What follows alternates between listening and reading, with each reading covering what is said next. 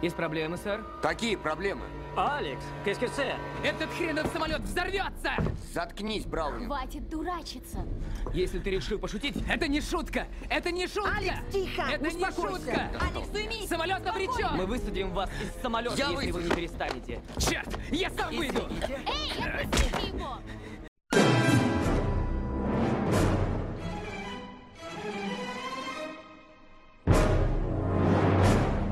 Приветствую всех слушателей подкаста «Жизнь страшнее».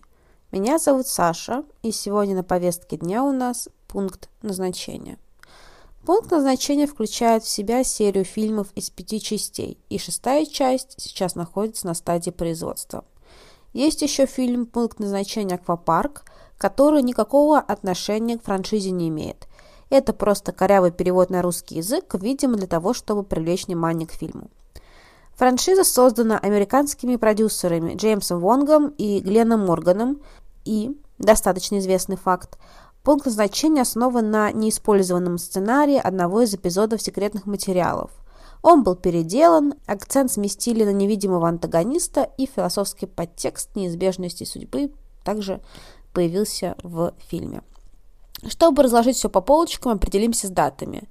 Первая часть вышла аж в 2000 году, Вторая часть вышла в 2003 году. Слоган фильма «Смерть невозможно обмануть дважды». Третья часть вышла в 2006, четвертая в 2009 году со слоганом «Успокой их, Господи» по частям. И в 2011 году вышла пятая часть. По хронологии она предшествует первой части. Выжившие герои пятой части франшизы в конце садятся на злополучный самолет, который терпит крушение в первой части. Вот это поворот. Кроме кинотворения есть несколько книг и комиксов по данным фильмам, книжная адаптация первых трех частей фильмов. Не так часто встречаешь книжную адаптацию фильмов, а не наоборот. Есть несколько романов спин и два комикса. Я не читала книги и комиксы, поэтому в своем рассказе буду опираться только на кинофраншизу. Все произведения строятся по одной схеме. Компания молодых людей оказывается в определенном месте, и главный герой или главная героиня видят, ну, у них случается видение, где он или она видит, как все один за другим погибают. Затем этот, назовем его провидец, начинает паниковать и пытаться убедить всех покинуть место будущих событий. Часть людей по разным причинам уходит и спасается, а остальные погибают. Затем следует череда смертей. Погибают те, кто уже должен был умереть, если бы не видение. Чаще всего герои гибнут в том порядке, в котором это произошло бы, если бы они остались на месте происшествия. В какой-то момент главный герой осознает эту закономерность и понимает, что смерть хочет забрать их всех к себе, чтобы было справедливо. И герой пытается остановить эту цепочку, но почти всегда все персонажи в итоге так или иначе погибают. Думаю, всем в первую очередь интересно, какие катастрофы происходят с героями.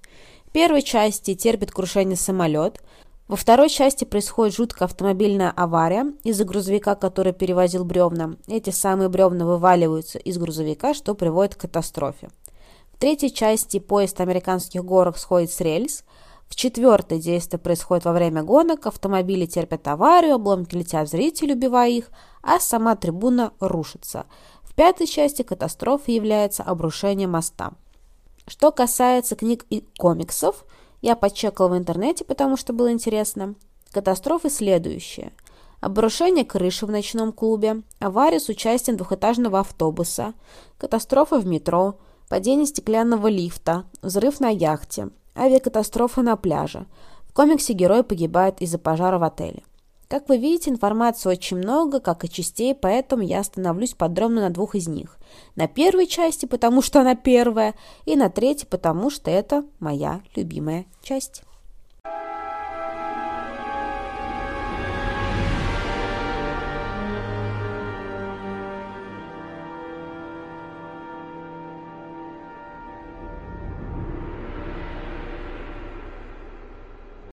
Главным персонажем первой части франшизы является Алекс.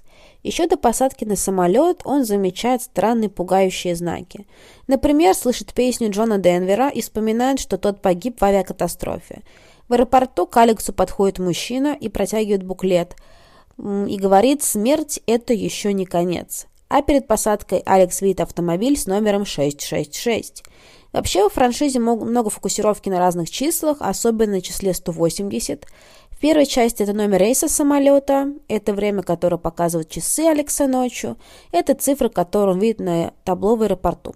В принципе, каждая минута фильма до истерики Алекса пропитана этим чувством нервозности и предзнаменования чего-то плохого. Музыка, нагнетающая атмосферу, дискомфорт и опасения, которые испытывает Алекс. Завязка фильма сделана очень хорошо, на мой взгляд. Она сразу позволяет зрителю погрузиться в волнительный мир фатальности и неизбежности смерти. Итак, у Алекса видение, как самолет взрывается вместе со всеми, кто был внутри. Сцена восхитительная, мне, по крайней мере, очень нравится. Часть самолета сносит, некоторые вылетают в открытое небо, сам герой сгорает. Затем мы понимаем, что все это только причудилось Алексу. Он в поту вскакивает, начинает паниковать, в ходе чего его еще нескольких пассажиров высаживают с, рейс, с рейса. Сначала те недовольны, злятся на Алекса, но когда авиакатастрофа действительно происходит, пребывают в шоке. Некоторые считают, что в, ката в катастрофе виноват сам Алекс, обвиняют его, кто-то начинает бояться молодого человека. Ну что ж, теперь по традиции перейдем к самым эпичным сценам и смертям. Мой топ-3. Смерть лучшего друга Алекса, самая первая смерть в фильме, она настолько нереалистична, искусственна и мистична, что просто прекрасна в своей нелепости. Он поскальзывается в ванной, падает на бельевую веревку, которая обхватывает его шею и душит. Уже здесь очевидно, что это не несчастный случай, а проделки какой-то потусторонней силы. Но меня лично это не отталкивает от фильма. А что касается бедняжки, его гибель списывают на самоубийство. Ну что ж, интересный способ, конечно, да ладно. Следующая чудесная смерть – гибель девушки. Она примечательна самой ситуацией. Герои стоят, как обычно выясняют отношения, но наша героиня устала от этого и уходит. В этот момент ее резко сбивает автобус. Это крайне неожиданная смерть, которая повергает в шок своей внезапностью и мимолетностью, как сама жизнь. Один из героев фильма, который разыгрывает архетип спортсмена, про архетипы можно послушать в подкасте «О хижине в лесу», если что, он решает взять судьбу в свои руки и умереть самостоятельно. Гонит с бешеной скоростью, отпускает руки с руля, а затем загоняет автомобиль на рельсы прямо под мчащийся поезд.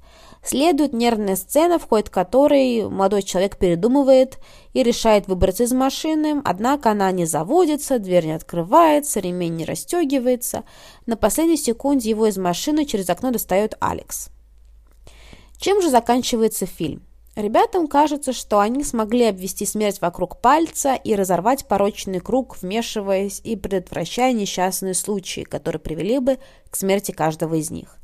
Но на самом деле смерть лишь дала им осрочку.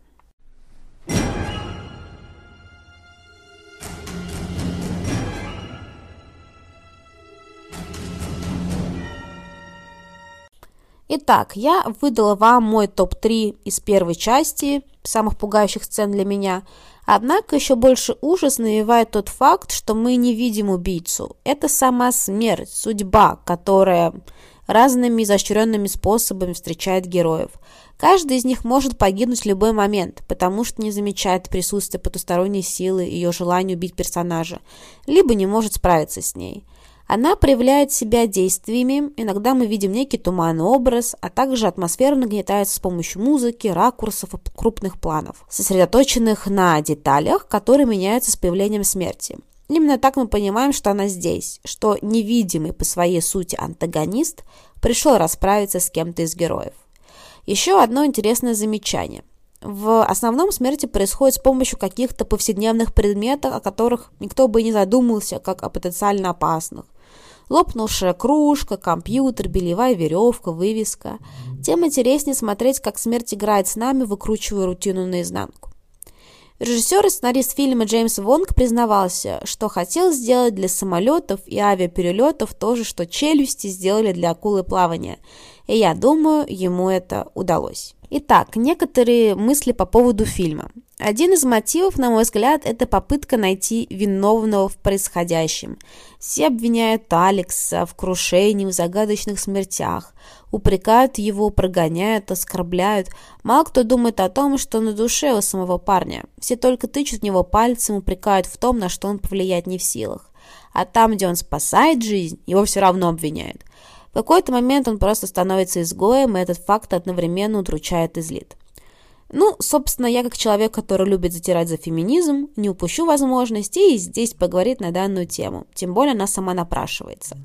Один из создателей пункта назначения, Джеффри Рейдик, в интервью рассуждал об этой проблеме. Далее приведу цитаты из его интервью, опять же в своем вольном переводе. Я не люблю, когда женский протагонист ждет, что парень спасет ее. Мы видим мизогинию, жена ненавистничество, примечание автора, в том, как девушек показывают голыми. Некоторые мои друзья-фильмейкеры считают, что главное в ужастиках – это женская обнаженная грудь и расчлененка. Это все, что беспокоит их в хоррорах. Я тоже рос на подобных фильмах, и моим любимым ужастиком является «Кошмар на улице Вязов». Но если вы посмотрите фильм, то поймете, что Нэнси, главная героиня, первый разумный персонаж, женский разумный персонаж, который выбивает дерьмо из Фредди.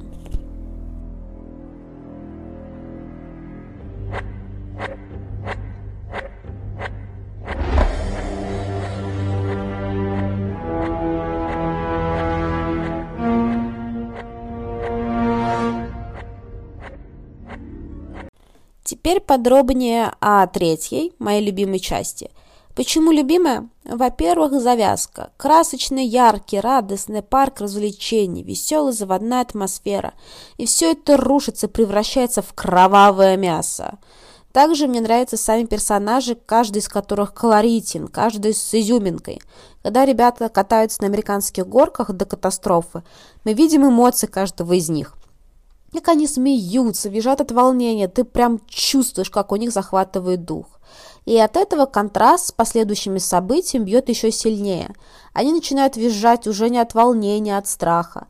Они паникуют и пытаются всеми силами удержаться за последнюю возможность выжить. Мне кажется, я могу пересматривать сцену с американскими горками бесконечное количество раз. Дальше мне нравится, что добавили новый элемент. Вначале главная героиня Венди делает снимки своих одноклассников, которые должны были бы погибнуть, а впоследствии на этих снимках герой видит предзнаменование, как каждый из них умрет. Это довольно-таки интересный сюжетный ход. Может быть, на мое предпочтение еще повлияло то, что эту часть я увидела первой, и мне фильм понравился. А потом я узнала, что у него еще есть части. И в целом франшиза вызывает у меня несколько ностальгические чувства, когда я смотрела кино по телевизору. Были времена. Кстати, слоган фильма «Прокати с ветерком и со смертью». Ну, это просто так, для галочки сказала.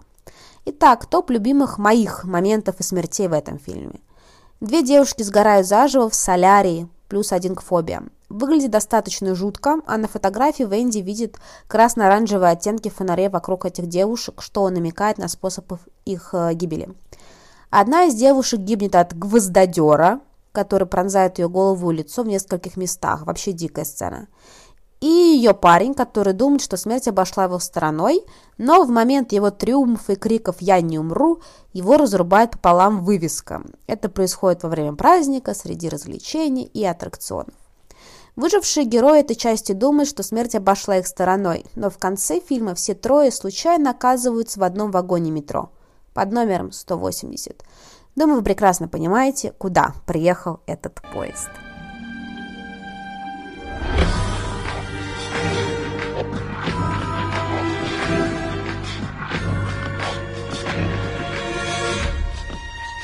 Самые страшные и легендарные культовые сцены всей франшизы – это грузовик и лазерная коррекция зрения. Грузовик из второй части, который перевозит бревна, эти бревна высвобождаются из своих э, завязочек, так скажем, и высыпаются на дорогу устраивая кошмарную аварию. А в пятой часть, части мы видим лазерную коррекцию зрения, которая, очевидно, идет не по плану, выжигая глаз героини. Она там падает, крючится, но в итоге случайно выпрыгивает в окно. В общем, суть в том, что эти две сцены стали настолько легендарными, что когда люди едут по дороге и видят э, грузовик с бревнами перед собой, или когда собираются сделать лазерную коррекцию зрения, то все всегда говорят, господи, это же как в пункте назначения, капец, капец, капец. И столько мемов по поводу особенно этих бревен есть, что даже вот те люди, которые не смотрели эти фильмы, все равно в курсе вот этих двух сцен. Пункт назначения стал частью поп-культуры, чем-то общеизвестным. И они вызывают данные сцены какой-то подсознательный ужас. Вот я, признаюсь честно, до сих пор не сделала лазерную операцию на глазах, хотя у меня близорукость, только из-за пункта назначения, потому что эта сцена никогда не покинет мой больной рассудок, и я тупо не смогу себя заставить пролежать вот на этой операции. Хотя люди, многие превозмогают себя и все равно, несмотря на данную сцену, э, исправляют себе зрение. В общем-то, я думаю, что даже сейчас, слушая меня и думая о том, что вы смотрели пункт назначения, знаете, о чем речь? Вы знаете, о чем речь. Про грузовик, по крайней мере, вы точно знаете, поверьте мне.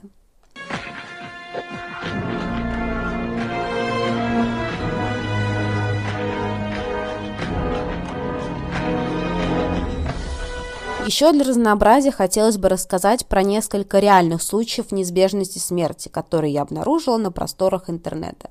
Мне кажется, это достаточно интересная информация, чтобы поделиться ей с вами и четко в тему. В 1977 году самолет, на борту которого находилась баскетбольная команда, потерпел крушение, и все пассажиры погибли. Один из игроков по имени Дэвид Ферр не полетел с товарищами из-за травмы лодыжки. Таким образом, он не погиб в авиакатастрофе, но через две недели он вместе с младшим братом погиб в автокатастрофе. 2 июня 2012 года молодая журналистка Джессика Гави Редфилд чудом избежала смерти во время теракта в торговом центре Торонто, но 20 июля она все-таки погибла во время теракта в кинотеатре Колорадо. Е Мэн Юань не погибла в автокатастрофе 6 июля 2014 года, но в суматохе пожарная машина переехала девочку, которая лежала на асфальте и убила ее. И последняя история. В январе 2013 года Джессика Делима Ролл осталась дома и не пошла на вечеринку, где впоследствии погибло 238 человек. Но через пару недель девушка погибла в автокатастрофе. Итак, возвращаясь к франшизе. Я бы не сказала, что фильмы дико кровавые, супер жестокими сценами. Ладно, вру, сцены кровавые, жестокие, но выглядит это настолько постановочно, потому что, как бы, в принципе, сама смерть устроила этот спектакль. Хороший тамада, конечно, и конкурсы интересные. Смерть действительно выполнена изощренно, хотя бы с той позиции, что всем руководит невидимый злодей, способный на что угодно. Таким образом, фантазия автора ничем не ограничена. Еще это чувство, когда персонажи понимают, что происходит и что они следующие. Мучительное ожидание и боязнь, что с тобой произойдет, как ты погибнешь. А погибнешь ты скоро. Ну что ж, думаю, даже нет резона говорить, в чем смысл франшизы. Неизбежная смерть, судьба, которая тебя настигнет, фатальность, жизнь такая, которая она должна быть, и ты никак не сможешь избежать своей участи. Ну, разве что только отложить ее. В конце концов, все сложится так, как должно быть, и ты ничего не изменишь. Смерть рано или поздно произойдет со всеми, и франшиза – отличное напоминание о том, что мы не вечны, и что когда-то мы тоже умрем. Happy End!